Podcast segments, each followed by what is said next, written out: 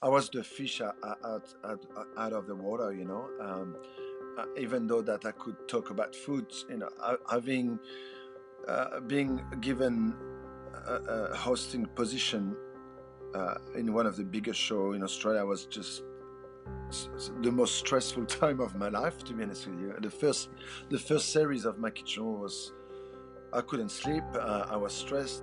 This is the crackling. I'm Anthony Huckstep. They say fame can change people. But what is fame? And what image does it present? The reality is, we only really get glimpses of famous people, and yet that forms the basis of how we judge them. The notion of celebrity chef has become a driving force on television. But for most that make a crust in the limelight, it came after years of hard work learning their craft. Who is Manu Feildel? Well, Manu you're known as a celebrity chef and one of Australia's most well known, but a lot of people might not know that you also were the head chef of a three hat restaurant, which is the highest accolade you can receive in Australia. Yes, that's right. Um, it's funny how people forget things like this, you know. um, it's like you know, it's like going uh, uh, to the top of Mount Everest, but uh, you know, um, um I, I, it it seems to be it's funny because it it was the uh, an amazing part of my life, but uh, it seems to be such a long time ago and such a different life ago as well. Well, let's let's go back a little bit before we look at what's happening now. Take us back to France. What was it like? What was food like in your family, and how important was it to um, the center of your family? Um, I think food was everything, and I, I didn't know how, how lucky I was as a kid, I suppose, because I thought every French family were as lucky as I was. Um, mom, mom was a great home cook because her mom was a great home cook. Uh, my dad was a chef, and my mom's dad was a chef as well. My mom's granddad was a pastry chef.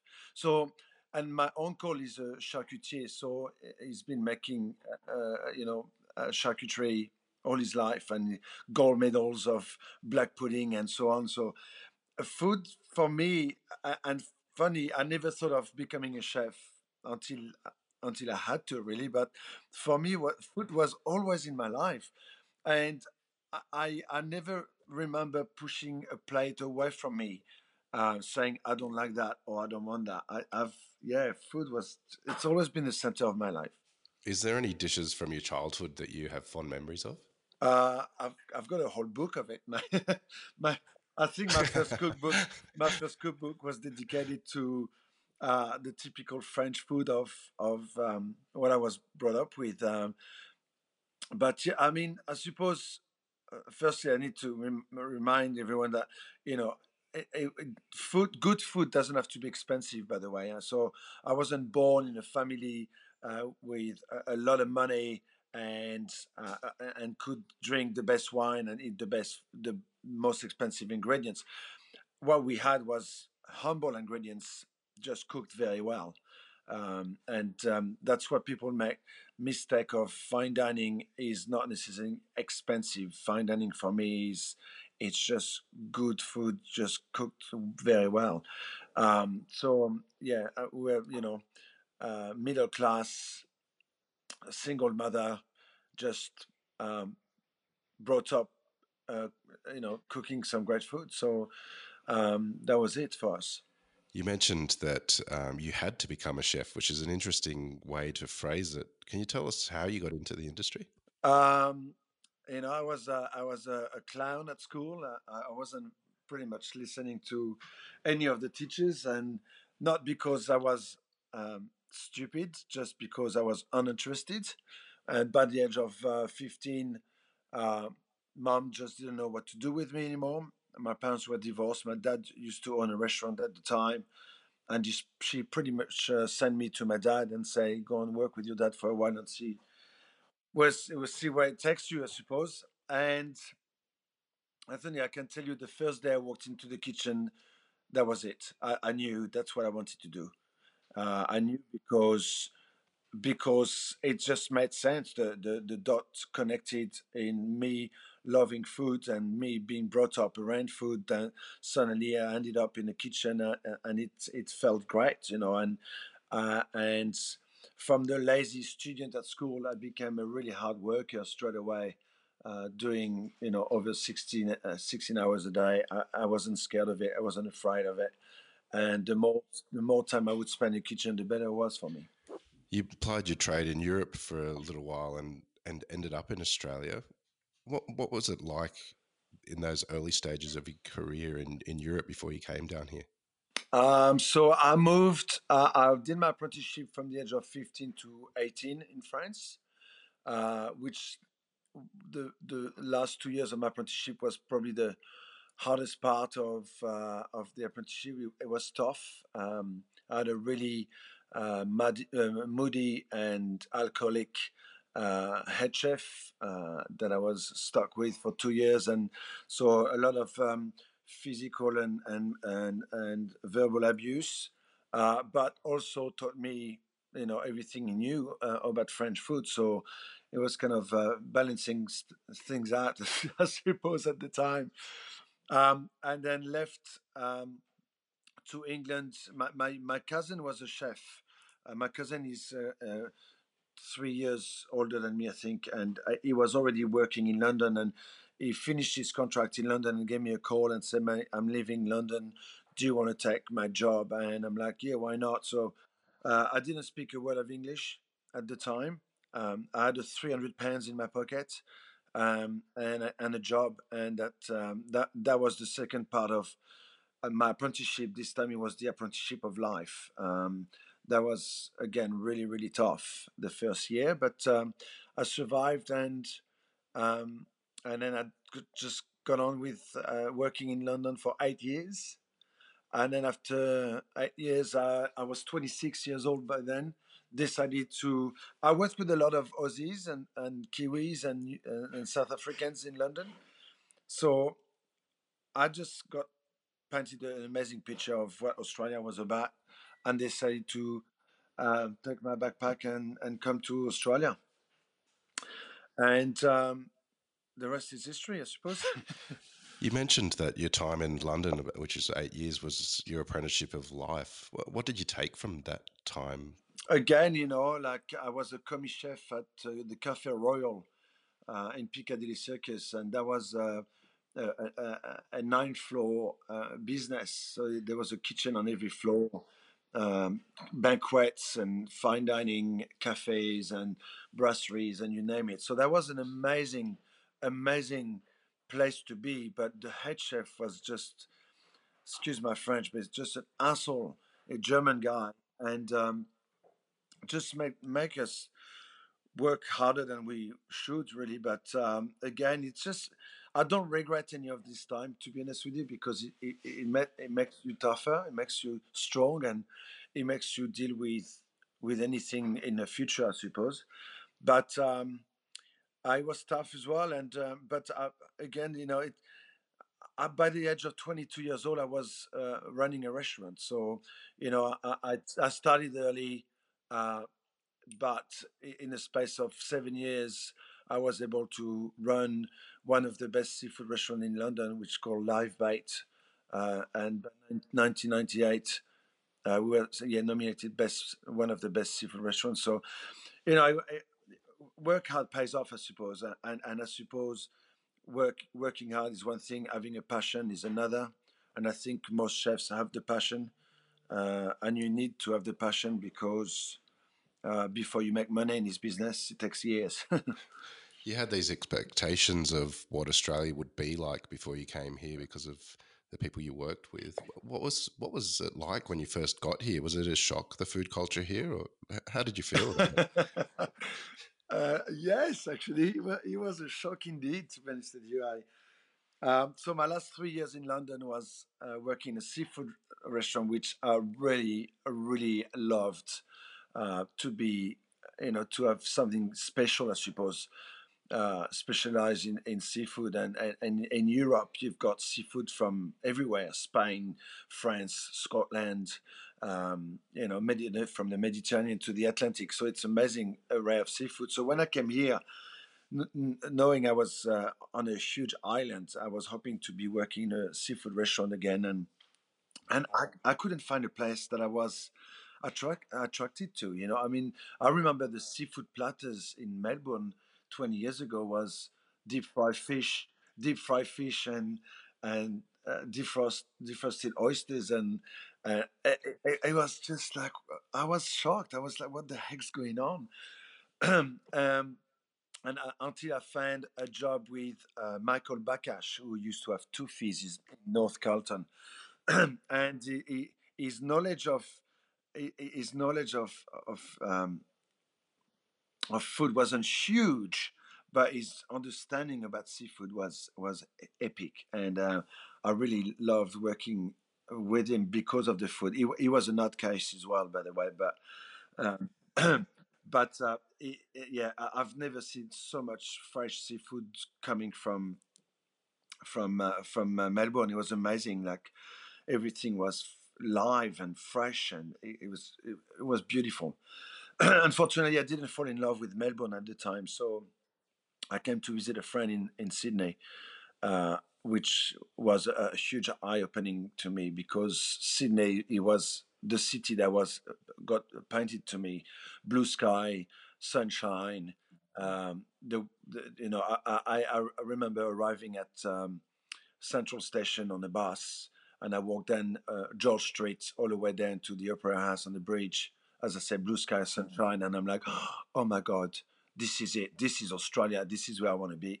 So I stayed in Sydney and um, and started working at Hugo's in Bondi. Oh wow! How was that? That was quite a huge um, social place for so many in Sydney at that time. What was that experience like? My, I had the best time of my life. I was 26 years old. The ocean was looking at me. Uh, again, the weather was amazing. The people were fantastic. Uh, you know, we were all in our 20s, so it was party central uh, and working hard as well. And and um, the reason why the, the guys at uh, Hugo's gave me a job is because they were opening Hugo's Lounge in King's Cross six months later. And they had never seen a CV like mine before. So they were very excited to have a, a French dude, you know, taking over the restaurant, I suppose. We briefly touched on the fact that uh, you were at a three hat restaurant in Bilson's. Uh, what was it like working with the with the late Tony Bilson and, and creating that restaurant? wow, how long have you got? it was full on, mate. It was just um, the first year was really, really tough in a way that Tony um, was an amazing chef. Like uh, I, uh, probably one of the best chef I've ever worked with, I suppose, and uh, because of his knowledge and his passion and his love of French food and uh, he was a dreamer though. He, he, he had big dreams, but he was a bad businessman at the same time. So, um, you know, we we we the first year was was very very uh, rocky. Uh, uh, you know, couldn't pay the bills, so some most of the time couldn't get the supplies from from the suppliers uh, and so on. But we we pulled through, um, and on the second year of opening, we we had uh, two hats, which was amazing. And on the third year, we, we received that third hat and kept the three hats for three years in a row, which was uh, the reason why I stayed behind, but physically, mentally draining. Um, because when you when you get two hats, it's great. When you get three, it's amazing. But to keep three hats for such a long time, it's draining because you have to be on top of it uh, every minute, every day, every week, every month. Um, and um, but we had a good team, uh, and um, yeah, it was it, it, probably the best part of time of my life. I, I remember that for, for forever. Can you tell us about some of the dishes, or even pork dishes that um, start on that menu? Yeah, I think you know we we tried to to stay, I uh, suppose, um, traditional in a way but being a little bit ahead of the time. but you know now now now the cuisine is different. Now it's like very very modern. Uh, but when we started Bilson, the modern food was just starting to to pop in. So we were still a little bit traditional in a way. But I mean, you know, the the odd uh, pressed um, po- uh, suckling pig, uh, crispy skin, uh, black pudding, apple puree. You know, beautiful pork jus with truffle in it. You know, like simple but techni- technic- technically precise and correct and uh, and delicious, you know. But um, pig's trotters, my, we used to braise pig's trotters uh, overnight. Then we used to peel gently the, the gelatin uh, skin away from the bone. Then we used to make a, po- a pork uh, uh, stuffing and, and, pipe the pork stuffing in. Then roll the, the pig's trotter back together, wrapped in crepinette, and then set and then cut and then fried. It was just like technically took us for days to make those type of dishes, but absolutely delicious, man. And nobody would care about doing this anymore because it takes too long. you briefly mentioned a part of a dish, the pork jus, and I remember that from those times. And you've made a name for yourself about sort of about sauce being so integral on a dish to bring it together. How how tough was it bringing creating that pork jus. Can you take us through that? Yeah, man, we we used to make our, our stocks ourselves, and I'm saying this because again, it's not a, not a lot of restaurants do this anymore, except the top restaurants, I suppose. But you know, the the type of bone you're using, the type of uh, you know, the the the the the time it takes to reduce to a, a beautiful demi-glace and it's got a, a, the balance of, of sweetness and it can't be too bitter. It needs to be sticky from from the gelatin of, of the pork and all of this you know using pig's trotters and and breast bones and and all of that. And uh, it's just a, a knowledge and, and also caring about the results and and you know it and that's what I love about sauce, mate, is because it takes so long to produce, but the end result, it, it's it's got so many layers. It, it's it's outstanding. Yeah, I'm I'm with you. It can really bring a dish together and and even be the star of it. That's right, one hundred percent. You you ended up leaving Bilson's and opening in Paddington with a really successful French bistro. Uh, uh what was it like running your own business for the first time like that? It was quite amazing actually because I mean to be honest with you, I was running Bilson even though the Bilson wasn't mine. I was running it like it was mine, and I've always worked that way. You know, you you you've got to be on top of the food cost and the and the staff cost and and, and writing the menus and uh, hiring and firing the staff. So it's kind of uh, it's kind of it's kind of the same except that suddenly you have to pay the bills. um, but but I remember I've joined L'Etoile uh, when it was already open. So uh, the the Yannick who used to own L'Etoile at, at, started L'Etoile and was heavily in debts. Uh, so he, he, kind of called me and said, "I need I need you to come and help and sort me out." And um, I, I, didn't. I just did what I did. I I I, I did very. I started with doing very basic um, bistro French foods, the the real classic you know, um, um, onion soup and and and souffles and and so on, and it just it took it just kind of went crazy straight away, and in the space of the first six months. Uh, my business partner pretty much repaid most of his debts and we just continue on and and it just went on and on and on and and, and then unfortunately uh, you know uh, partnership don't always work, and we kind of split up out from that after that. You've become one of Australia's leading food communicators on television. What was it like in the early days when you first started in that medium? Was it was it nerve wracking for you? Oh, like more than nerve wracking because I was the fish out, out, out, out of the water, you know. Um, uh, even though that I could talk about food, you know, having uh, being given a, a hosting position uh, in one of the biggest show in Australia was just the most stressful time of my life, to be honest with you. The first, the first series of my kitchen was, I couldn't sleep. Uh, I was stressed. Uh, I like, you know, you've got cameras, you've got, you've got crew, you've got, you've got uh, hundreds of people listening to you and watching you, and it's it's quite, it's quite stressful. Um, and it took me a couple of, year, of years to um, to feel um, to feel relaxed with it, I suppose. And um, and and now it is it is a job. It's my job. It's what I do. But uh, it was a brand new job at the time, and it, uh, it, it was tough. But um, I also loved it, you know, and I still love it. And I, am so happy that I've got two different careers that could merge together and um, and uh, put a smile on my face. You know, I love what I do, so it's it's just not hard work anymore. Over the years, you've had to balance the world of celebrity and chefing and owning restaurants and having that spotlight on your personal life as well. What's it like having um, so much focus on sort of your personal life as while you're trying to run restaurants or um, be a food communicator? Well, when everything's working, it's it's bloody fantastic, you know. you know, when the restaurants are full, brilliant. You are successful on TV, brilliant. Uh, everything goes well at home, brilliant. But to have the three together working brilliantly, it's it's near impossible. There's always one one failure, you know.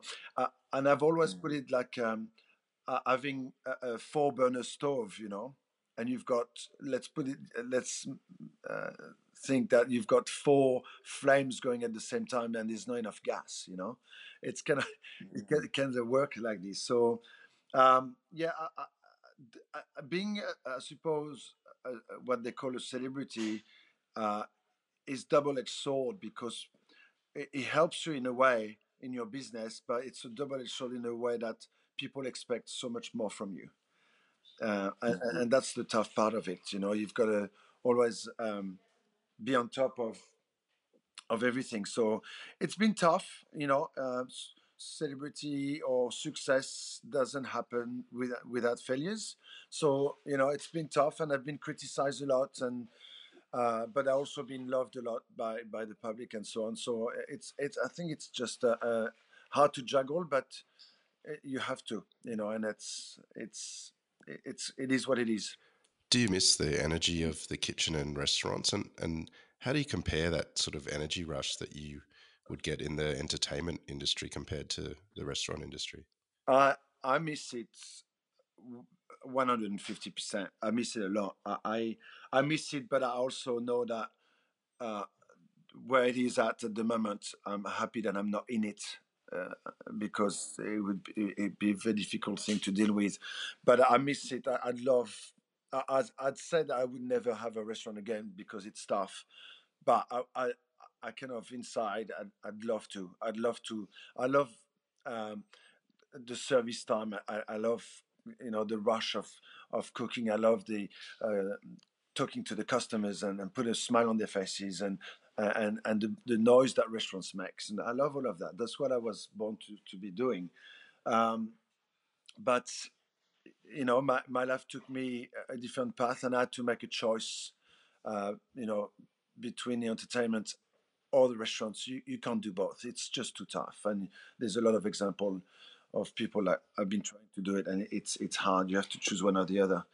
Um, but I can compare. Uh, it's like being on a stage at the theater, I suppose. You know, as an actor or singer, it's just it's like it's like a show. You know, when you run a restaurant every night. It's a new show.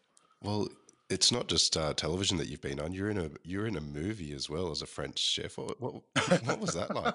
but that was the weirdest thing ever. That someone came up to me, a, a TV, um, a movie director, offered me to have a, a, a, go at it. I was just like, kind of, why? You know, I've I never stu- I've never studied. Um, you know acting of, of any kind um, but the guy just saw my just uh, followed me and thought i was charismatic and that i would be able to to pull it off and i mean i don't think um, it was a huge success but personally it was for me because I got given the chance to, you know, to be on the big screen, I suppose, and it was great. It was fantastic, and working alongside uh, uh, Shane Jacobson, you know, I was laughing my head off on daily basis. So again, it wasn't really like working; it was just being on set, just hanging out with some mates. do you do much cooking these days? Who, who, who's the person that cooks the most at home? Oh, it's Clarissa. My, my wife does. She's she's uh, she's an amazing home cook. She's uh, background is Malaysian, Chinese, Sri Lankan, uh, and she can cook those three cuisines. And and now she starts uh, cooking even some European dishes as well. And she just loves it. She just does. It. You know, it's this um, a- Asian mentality of uh, they don't necessarily give you a big hug, but they give you a big plate of food. You know, that's the way they do it and uh, and yes, I, I, I do maybe thirty percent of the cooking. She probably do about seventy percent, um, and I, you know I, I I'm happy with that. I, I love cooking, but I love eating as well, so it doesn't bother me. When you do get a chance to get on the pans, um, what sort of cuts of pork and techniques do you do you like to sort of do at home? Uh, yeah, a whole lot. Um, obviously at home it's it's nice to do the the, the roasts. Uh, the, I love the, who I think the the best part of the pork that people would will agree with me is the pork belly. You know, like a beautiful crispy skin pork belly, juicy, well seasoned with a good crunch. It's it's uh, it's absolutely delicious, you know, and, and you can play with different spices with that. Um, uh, but I, I love a, a good um, pork cutlet, a simple pork cutlet on the bone my, with you can make it a schnitzel out of it with a beautiful mustard sauce. Um, uh, yeah, I mean, at home we don't necessarily cook uh, difficult dishes either, you know, and that's why my sauce range is there for, you know, is to help people to to have a, a beautiful uh, cut of pork of any kind. You know what I love as well is um, the pork neck. I think pork neck is fantastic for ro- to make a roast, to make a steak, to make a braise. Um, uh, I, I, I, love those these cuts very much because it's very uh, multifaceted, I suppose, in, in, in different kind of um, uh, of cooking techniques. And what we do as well is um, the Chinese um, uh, pork loin as well. Uh, what do you call it? Uh, escapes my mind now.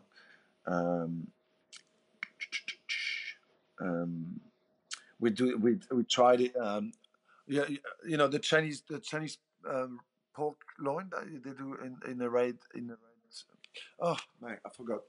It's gonna come back to me. But we we did that, that sous vide the other day. Uh, we've got a oh char siu. Sorry, that exactly. Thank you so much. Um, we did that sous vide the other day because um, the first time we did it, it came out a bit dry. And then Clarissa said, why don't we try it sous vide? And it worked pretty good, uh, nice and moist, and, and then and then caramelize it under the grill afterwards with the sugar. It's just yummy. Uh, well, is there a, is there a secret? I know you just mentioned the sous vide, but for char siu, is it does it need to marinate for a particular amount of time to get right? Yeah, I, you know, like I mean, what you buy in uh, in the shops here, I think they put a bit of coloring into it. That's why it becomes really red. But traditionally, it's it's it's beautiful caramelized, you know, brown uh, caramelized outside, and you need to marinate it for a while. So so obviously you get all the the, the, the flavors going through. But uh, yeah, as long as you keep it nice and juicy on the inside and crispy on the inside, it's it's, whew, yeah, delicious. Now, you mentioned the pork belly earlier, and I tend to agree with you. It is very popular, but you did sort of glaze over how you would cook it, and you were very quick about it. But you know that crackling is so important, and keeping that meat tender. Do you have a, a any tips or techniques that you use to get them right? It's funny. There's there's there's uh, uh it's the question that's uh, that I've been asked many times, and there's different techniques actually that I've, I've, I've tried. The the one thing that you need to do without failure is to actually uh, if you buy a pork belly that is being uh, into uh, a plastic wrap, just unwrap it um, and then dry it with a paper towel and leave it in your fridge uncovered overnight. Uh, and that would um, dry the skin out, especially if it's if the pork's been frozen for some reason, because it's a big country here, and sometimes uh, pork or you know meat gets frozen in, in in transit. So yeah, get get your pork belly out in the fridge, uncovered to dry to to dry uh, the skin out, um, and then you score it obviously, and then rub. Uh, I, I, some I learned a technique where you can rub a bit of uh, uh, vinegar as well on top of it that makes the skin dry even quicker, uh, and then you score it, and then you put your seasoning in there. So uh, I love using uh, salt and pepper, of course, and I love using um, fennel seeds uh, into that. And then you really rub it in, rub it in, rub it in. And either you put your oven uh, full blast on the grill to really crackle the, the skin first and then reduce it, reduce the, the heat and then cook it for, for a lot longer after that. Or there's also the way of um, fr- um, uh, using a frying pan and frying the skin upside down on the pan first. Uh, so you get the bubble happening and then flip it over and finish it in the oven. So there's a couple of techniques like this, but the drying is the most important. Wow. Wow, you're making me hungry. Well, um, I've always got time for pork belly. Um, Manu, it's been so great to um, catch up with you and hear your life journey. Um, look forward to seeing what you do next. Maybe it's a, another film or two. Perhaps we never know. You know, I'm. Uh, I'm, I'm never. I'm never surprised uh, what, what, kind of uh, phone call I get. awesome. Well, uh, thanks for joining us on the Crackling, and we'll talk again soon. All right. Cheers, brother. This is the Crackling, a deep in the weeds production in partnership with Porkstar. I'm Anthony Huckstep. Stay tuned as we catch up with some of Australia's best chefs and pork producers to discover what makes Australian pork so special.